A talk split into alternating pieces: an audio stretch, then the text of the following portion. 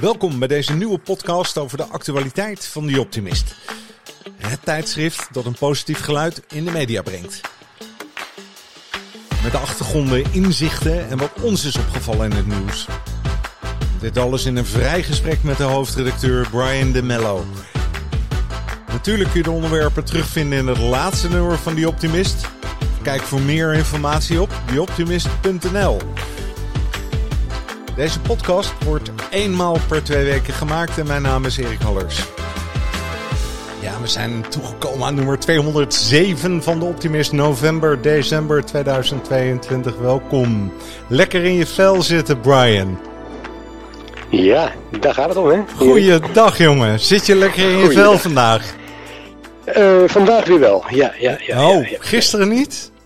Ach, er gebeuren soms dingen in de wereld waar je wat minder blij van wordt. Maar uh, ah, het, gaat, uh, het gaat weer lekker. Jij schrijft het begin van dit nieuwe nummer, waarvan de, de eerste podcast is. Uitzonderlijk mm -hmm. schrijf je. En dan gaat het over lekker in je vel. Daar gaat het, uh, het hele nummer over. En waarom, yeah. waar, waarom begin je met je column, met je voorwoord eigenlijk met uitzonderlijk? Wat, wat, Ah, oké. Ja, nou dat, dat was een kleine irritatie die bij mij speelde. Uh, over alle ophef uh, over Yvonne Chouinard, de oprichter van uh, Patagonia. Ja.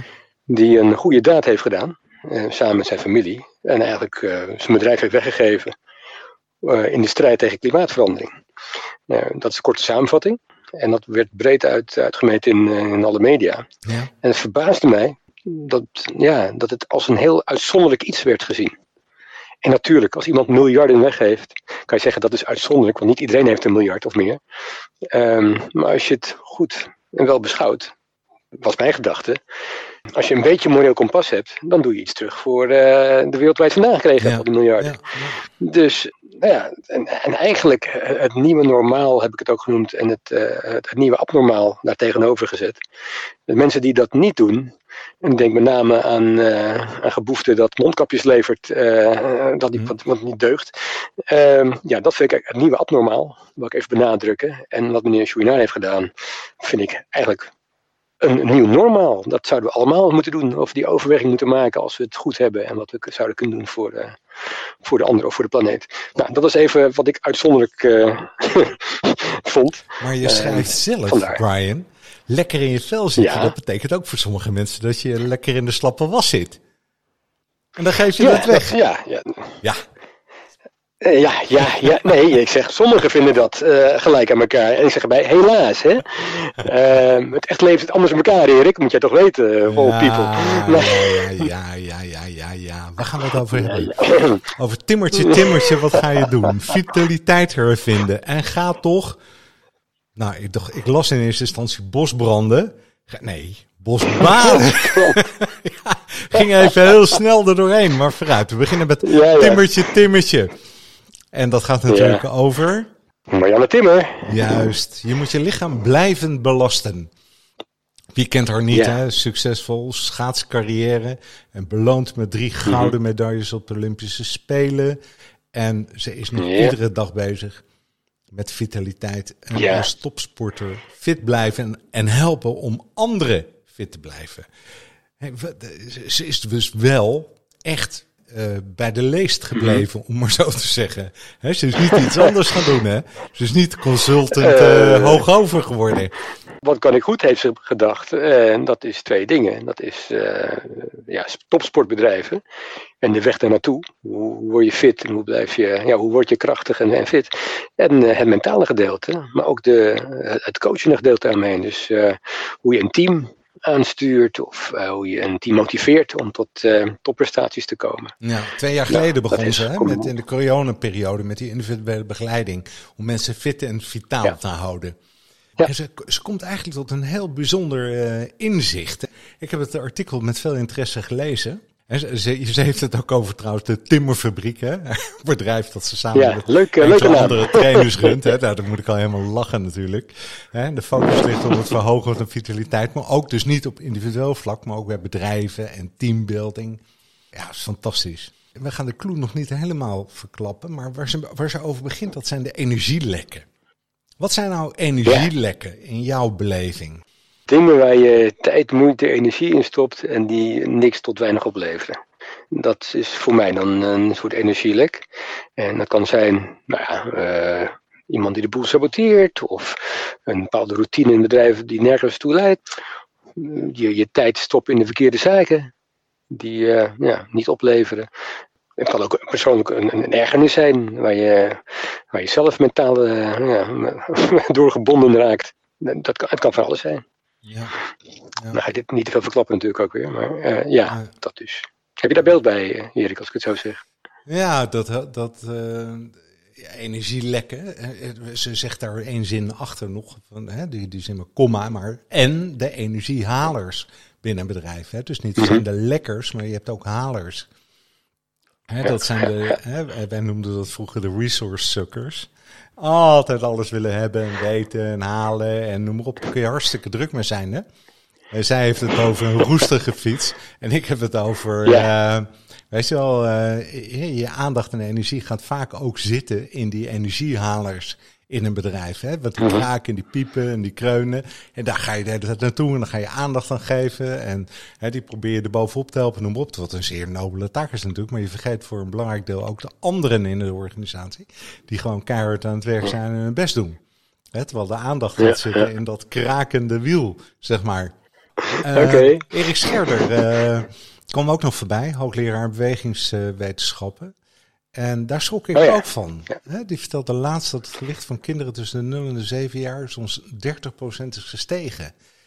Is, ik, denk dat de Zuiden heeft toch ook wel met corona te maken gehad, denk je niet? Uh, dit stukje niet hoor. Dit, is, uh, dit, is, dit is een groter beeld. Dit is, dit is over, um, ik weet niet hoeveel jaar precies, maar ik dacht over 10, 20 jaar uh, verspreid bekeken. Dus als je de jeugd van 20 jaar geleden bekijkt met de jeugd van nu, dan zie je inderdaad zo'n toename. En het heeft vooral te maken met, met suikers. Ja. Die worden ingenomen. Het zij door frisdrank, het zij door nou ja, andere voedingswaren waar veel suikers in zitten. Ja. Um, dat, ja, dat is zorgelijk. Ja. En ook dat voorbeeld van die soldaten vond ik ook wel uh, apart. vertel eens. Nou, dat uh, bij Defensie, mensen die zich aanmelden, die hebben 40% minder conditie dan 15 tot 20 jaar geleden, uh, vertelt mevrouw Timmer. Nou ja, ga, ga maar na. Die mensen worden ook straks een dagje ouder hoe gaat zich dat uiten? Want als, je, als, als wat je opbouwt in je jonge jaren, neem je mee uh, naar later. Het, uh, ja, dat is wel zorgelijk. Ja. Wat vond ik nu, om echt daarop terug te komen, het mooiste, de eye-opener van mhm. het artikel. Iets wat je natuurlijk wel verwacht. Maar wat het, wat, waar ik me niet bewust van was, zij zegt namelijk, mensen die opzien tegen een training moet je niet bij elkaar zetten, maar juist koppelen aan iemand die wel zin heeft. Anders praten ze elkaar ja. weliswaar onbewust de putten in. Dat is leuk, hè? Ja. Ik vind het een enorm belangrijk uh, thema, hè? Dat je, uh, wat niet alleen mhm. gaat over trainen, maar het gaat natuurlijk ook over je zou het ook kunnen uitbreiden naar vriendschappen. Je zou het kunnen hebben over, in dit geval, over je werk. Ja. En je moet het geldt voor alles eigenlijk, hè? Geldt voor alles. Hè, dus ze zeggen toch ook, hè, zeg me wie uw vrienden hè, zijn, dan zeg ik wie jij bent. Uh, hè, dat is nog een bekende uitspraak. Ja, ja. ja, ja. En um, het, het, het, is natuurlijk zo dat als je vooruit wilt, dan moet je je ook omringen met mensen die je helpen om vooruit te komen. Ik vind dat zo'n zo'n inkopper, maar zo belangrijk blijkbaar dus ook voor die fitheid waar zij het over heeft en de vitaliteit. Hè, dat uh, ja, als je bij elkaar uh, gaat zitten en je gaat in de, naar de kantine toe om een kroketten eten. En dat is de gewoonte met een groepje vrienden waar je altijd kroketten mee gaat eten. Dan, dat stimuleert niet om een rondje te gaan lopen. Herkenbaar, herkenbaar Erik. Ja, ja precies. Joh, dat ik zeggen. Ik weet ook. het, het, staat er heel kort natuurlijk. Ja. Het, het, staat er heel kort, maar zij gaf echt voorbeelden tijdens ons gesprek van ook schaatsters binnen het team. Die, uh, nou ja, waar dit van, op van toepassing was. Ja. En dat ze juist zag van oké, als ik dit doe, dan werkt het wel. Als ik dit niet doe, dan, nou ja, uh, dan gaat de verkeerde kant op. En dat is gewoon puur uit de praktijk. Dit, uh, hoe lang heeft het interview geduurd? Hoe lang was je bij hem? Uh, best lang, even kijken. Nou, ik denk ruim een uur, anderhalf uur. Mooi. Zoiets. Had ze, ruim, had, had, ze de tijd voor je, nam ze de tijd? ze nam er de tijd voor. En sterker nog, ze nam er zoveel tijd voor dat we aan het eind van het gesprek zeiden van uh, wat leuk, kom je nog een keer iets doen bij die Optimist? Nou, dat heeft ze gedaan bij het gezondheidscongres uh, onlangs. Daar deed ze een live interview, of zij werd geïnterviewd live door onze grote vriend Harry Starre. en daar stel, werden vragen gesteld die niet in, in dit interview werden gesteld. Dus dat was leuk, dat is mooi aanvullend op dit. Ja. Het is gewoon een sympathieke vrouw, hè? Ook. nou, de, de, grap is, we, komen eh, tot haar via Arco van Brakel. Ja. Die kent haar ook goed en eh, die tipte haar als, eh, als columnist om een keer iets voor ons te schrijven. Maar ja, het werd dus een interview, nog, nog mooier. Um, en hij noemde haar uh, een, een, dame van de buitencategorie. En toen ik hem vroeg wat hij daarmee bedoelde, uh, toen zei hij, nou, dan kom je nogal achter als je haar spreekt. Nou, en dat bleek inderdaad zo. Het is iemand die heel veel energie kan geven, uh, mevrouw Timmer. Ja, mooi. Dus, ja. Tweede onderwerp, Gerry Strik, we kennen haar. Jazeker. Rector van de Vrije Hogeschool te Zeist. Um, ze heeft een column uh, geschreven die mij buitengewoon interesseerde, maar uh, ook, helaas door mijn beperkte vermogen, twee keer moeten doen lezen. Maar ik vond het wel weer interessant. Lekker in je vel, hè, dat is het thema. Maar dit gaat over vitaliteit hervinden in een wankele wereld. En ze begint haar gesprek met Odysseus. Ja, je zou zeggen, wie kent Odysseus niet, hè? Dat was de man die over de machten en de krachten die heersen over de wereldzee uh, ging. En hij wist mhm. dat de zang van de sirene hem... Dat zijn de vrouwen toch, neem ik aan, hè? En uh, ja. Uh, dat zouden deren, heette dat. En wat deed hij? Hij, hij? hij klonk zich vast aan de mast van zijn schip. Vaarde toen die eilanden voorbij. Maar hij had ook de bemanning voor de zekerheid nog wat was in de oren gedaan. Want uh, dan kon ik hij ze niet roepen en zij hoorden ook niks. Maar hij zou het kunnen weerstaan. En Mm -hmm. Dat is natuurlijk een fantastisch verhaal. Ik heb er vroeger een stripboek over gelezen. En, uh, ik denk, hoe weet je dat zo goed, Erik? Ja, ja het is gewoon, ja, wie kent dit verhaal niet die opleiding, hè? Maar zij, zij heeft er natuurlijk een andere, een vertaling aan gegeven. En, uh, en dat ging over de vastberadenheid. En eigenlijk maakte een soort verbinding. Uh, hè, zoals aan de ene kant heeft ze het over de man en de vrouw.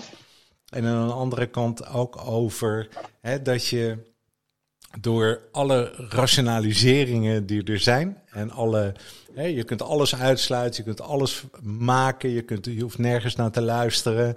En als het niet bewezen is, dan is het er niet. Dat is een echte mannelijke nou, gave, dat weet ik niet. Maar het bewust omzeilen van eigenlijk, hè, of het overstijgen van wat de natuur in petto heeft voor je. En daar heeft ze twee dingen in. En dat is een buitengewoon interessant uh, uh, artikel uiteindelijk, als je, er twee keer, als je twee keer leest. Hè. Um, ja. Wat heb jij eraan overgehouden toen je het gelezen hebt? Nou ja, laat ik zo zeggen, dit, dit is best een filosofisch stuk wat uh, Gerry heeft geschreven. In de zin van dat ze kijkt naar um, de, ons vooruitgangsdenken. En um, hoe dat haak staat op wat we eigenlijk af en toe zouden moeten doen. Dat is luisteren naar wat de natuur uh, tegen ons zegt. Ja. Um, zo heb ik het gelezen in ieder geval. Wat, wat dit mij heeft gebracht is even een stapje hoger op de mentale ladder kijken naar wat er gebeurt in de wereld. Uh, we zitten heel vaak in de waan van de dag uh, dingen te doen en ook uit gewoonte. En dit stukje tekst, dat deed mij ook weer even beseffen dat het luisteren naar ons natuurlijke ritme, of naar wat er, nou ja, uh, wat van nature beter zou kunnen zijn voor de mens, dat we dat wel eens negeren in, in onze ja, daadkracht en dadendrang om de wereld ja, groter en omvattender te maken. Ik zou je een voorbeeld geven. Eh, dit, zou je kunnen vertalen, dit stuk van haar, naar allerlei crisissen die we hebben, crisis die we hebben. Uh, en of nou de landbouwcrisis is of de woningcrisis. je, je, je, zou je telkens kunnen afvragen waar zit die menselijke of natuurlijke maat die we zouden moeten aanhouden. Dat is denk ik wat de meerwaarde is van het stuk van, ja. van Gerry. En ook, er zit ook een stukje hoop in, hè? Ja. En ze, heeft het over een hernieuwde belangstelling voor religie en spiritualiteit. Hè? Dat er mhm. een soort eigenlijk andere, weer een, een nieuw mens- en wereldbeeld kan komen. in plaats van het vreugdeloze wat er op dit moment is. Hè? En er is een groot verlangen om terug te keren naar de vitale, ontkende, geminachte. En mm dat weer op te nemen in ons bewustzijn. Dat heb ik dus ook twee keer moeten lezen, die zin. Ik denk, hé, hey, wat bedoelt ze hier nou mee? Hè? Wat zegt ze hier nu? Hè? We moeten ons eigen moraal verbinden met, opnieuw met de vitale krachten van de aarde. Maar ik vond er ook een heel stuk man-vrouw in zitten. Mhm. En toevallig lees ik net een boekje van Osho, Het geheim van de stille kracht. En uh, de stille kracht, dat gaat in dit geval natuurlijk over de kracht van de vrouw. Hè? Of het vrouwelijke, wat ook in de man zou mm En ik zal je een klein stukje voorlezen. Kwaliteiten ah, zijn kwaliteiten. En alle mooie kwaliteiten zijn vrouwelijk. Liefde en vertrouwen en compassie en dankbaarheid en overgave. Alle mooie kwaliteiten zijn vrouwelijk. Alsjeblieft. Doe er nou, wat mee. Hè? Daar kunnen wij het mooi mee doen, eh, Erik. Eh, beste man. Kortom, ga dat artikel lezen. Helemaal goed. Um, We gaan door naar uh, de bosbaden. Ja, ik werd echt op het verkeerde been gezet. Ja, ik las het natuurlijk wel goed. Bosbranden. Maar ja, komt ook omdat ik soms op Mallorca zit en dat is uh, hartstikke warm. En uh, hè, wat, wat zal een mens maar ik, ik weet het ook niet.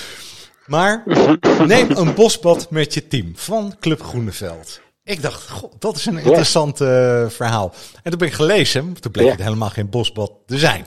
Want wat denk ik nou aan een bosbad? Nee. Jij denkt aan water natuurlijk, ja, of niet? Dat denk ik toch aan een water, of niet? maar toen las ik het stuk. en toen dacht ik, wauw, wat een gaaf idee.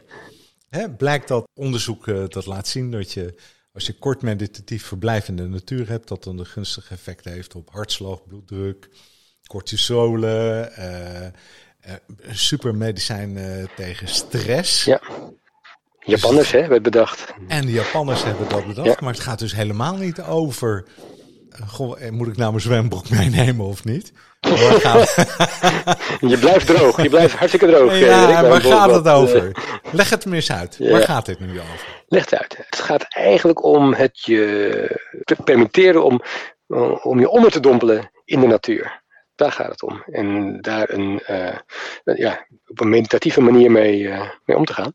Dus om te luisteren naar het geritsel van de bladeren, te kijken naar het zonlicht, naar de vogeltjes luisteren die je hoort in de verte. Dat je even één wordt met de natuur, met de omgeving. Uh, en dat kan perfect in een, in een bos. Vandaar het, het, baden in, in de weelde van een bos, een bosbad. Ehm, ja, dat is het eigenlijk. En dat heeft allerlei voordelen en effecten. Ja, volledig uit je hoofd komen. Hè? Daar hebben ze het. En aandacht bij het hier en nu. En dan die verbinding zoeken met de natuur en uh, met jezelf en van daaruit met elkaar. Ja, ik vond het een fantastisch idee. En je kunt in ieder geval bij Club Groeneveld, kun je dus uh, voor je team of je kunt als individu waarschijnlijk uh, je inschrijven ja. voor een workshop Bosbaden, geheel op maat. En uh, een fantastisch initiatief. Hè? Dat doet me enorm deugd als ik zoiets lees. Ik denk ook voor nou, het dat doen dan. Hè? Ja, dat lijkt me nou mooi. Als ik terug ben, dan gaan we dat doen. Ja, als je terug bent, hè? Ja, gaan we lekker bosbaden. Kun je nog even vertellen, 16 november om 13 uur 30. Love ja. and Work. Wat is dit?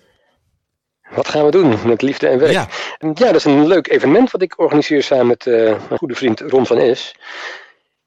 Daar heb ik laatst ook een ander mooi evenement mee georganiseerd. Um, maar dit gaat dan over uh, het, werkgeluk mm, dat wij uh, allen nastreven. We hebben het getiteld uh, Love and Work. Omdat we kijken naar de vraag: is er nog werkgeluk mogelijk in de huidige arbeidsmarkt? je ziet dat steeds meer, met name jonge mensen, zich afvragen: waar ga ik mij aan verbinden als ik ergens instap als, als werknemer? Je kunt, maar ook mm, oudere mensen, van onze leeftijd Erik, die zich afvragen van oké, eh, hoe draag ik bij aan deze maatschappij? En wat hebben we bedacht is, we gaan dus op een Socratische manier gaan wij uh, een evenement organiseren. Dat wil zeggen, we gaan niet mensen op, in een rij op, op, stoeltje zetten en een aantal lezingen laten houden door de experts. We gaan iedereen in een kring zetten. En een aantal mensen neemt daarbij het voortouw om verhalen te vertellen. En kijken of die verhalen de aanwezigen kunnen raken en of daar een interactie ontstaat. waarbij wordt nagedacht over nou ja, love and work, Ehm, over hoe je zelf omgaat met het werkgeluk dat je ervaart of wat je zoekt. Dus ja, het, kan zijn dat je eh, in, een, in een baan vastzit en denkt van wat, wat zou ik nou het liefste willen doen? En dan kun je op zo'n middag als uh, de 16e kun je daar waarschijnlijk een antwoord uh, op vinden. Het kan zijn dat je onderneemt en dat je denkt van oké, hoe ga ik ondernemen of met, met welk purpose wil ik dat doen? Nou, dan kan je hier ook denk ik handige tips en hints krijgen, maar ook verbindingen aangaan met mensen die jou op weg kunnen helpen denk ik. kortom, het is, het is een breed palet, maar het draait om datgene waar je heel veel uur in de week mee bezig bent, dat is je, je werk. En hoe je daar als mens gelukkiger van, uh, van wordt. Nou, lijkt me een interessant. Is dat mooi samengevat zo? Ja, lijkt me heel goed samengevat. Ik was geïnteresseerd. Ik vond love and work vond ik een mooi thema al. Hè, beide. Ik was benieuwd naar wat het inhoudt. School for Purpose Leadership als afzender. Wat, wat doen zij?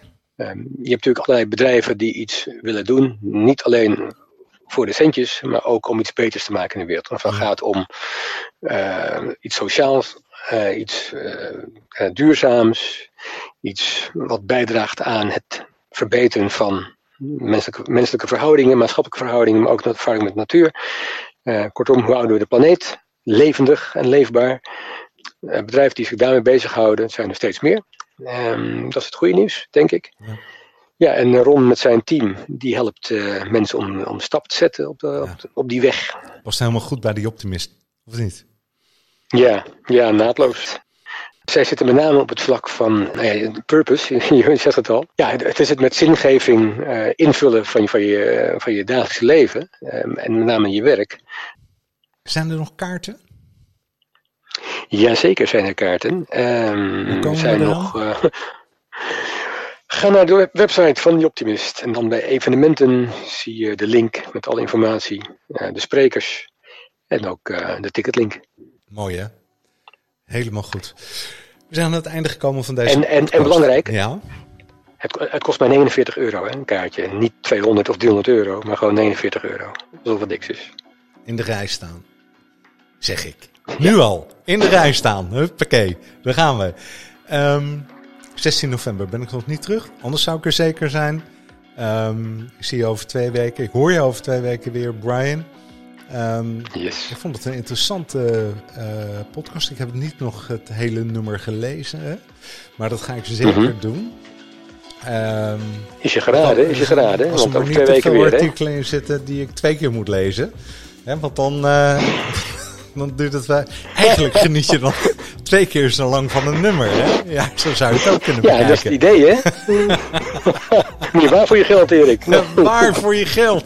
Koop dat nummer, zeg ik. Of word lid. Elf abonnee heet dat, hè? All the best. Tot Brian. Hoi. Yes. Dankjewel, Erik. Yo, dag. Ja, timmertje, timmertje. Hè? Wat ga je doen? Ja, prachtig verhaal natuurlijk uh, van Marianne Timmer. Um, maar het schaatst een beetje in de ronde. Maar wel, nee. Uh, gewoon buitengewoon interessante dame. Vitaliteit vinden En uh, bosbaden. Nou, ik heb weer genoeg te doen. Uh, misschien kan ik dat hier ook nog wel doen. Bosbaden, zo een beetje rondlopen. En vooral stil zijn. En, kijken en wat opvalt. En gedachten de vrije loop laten.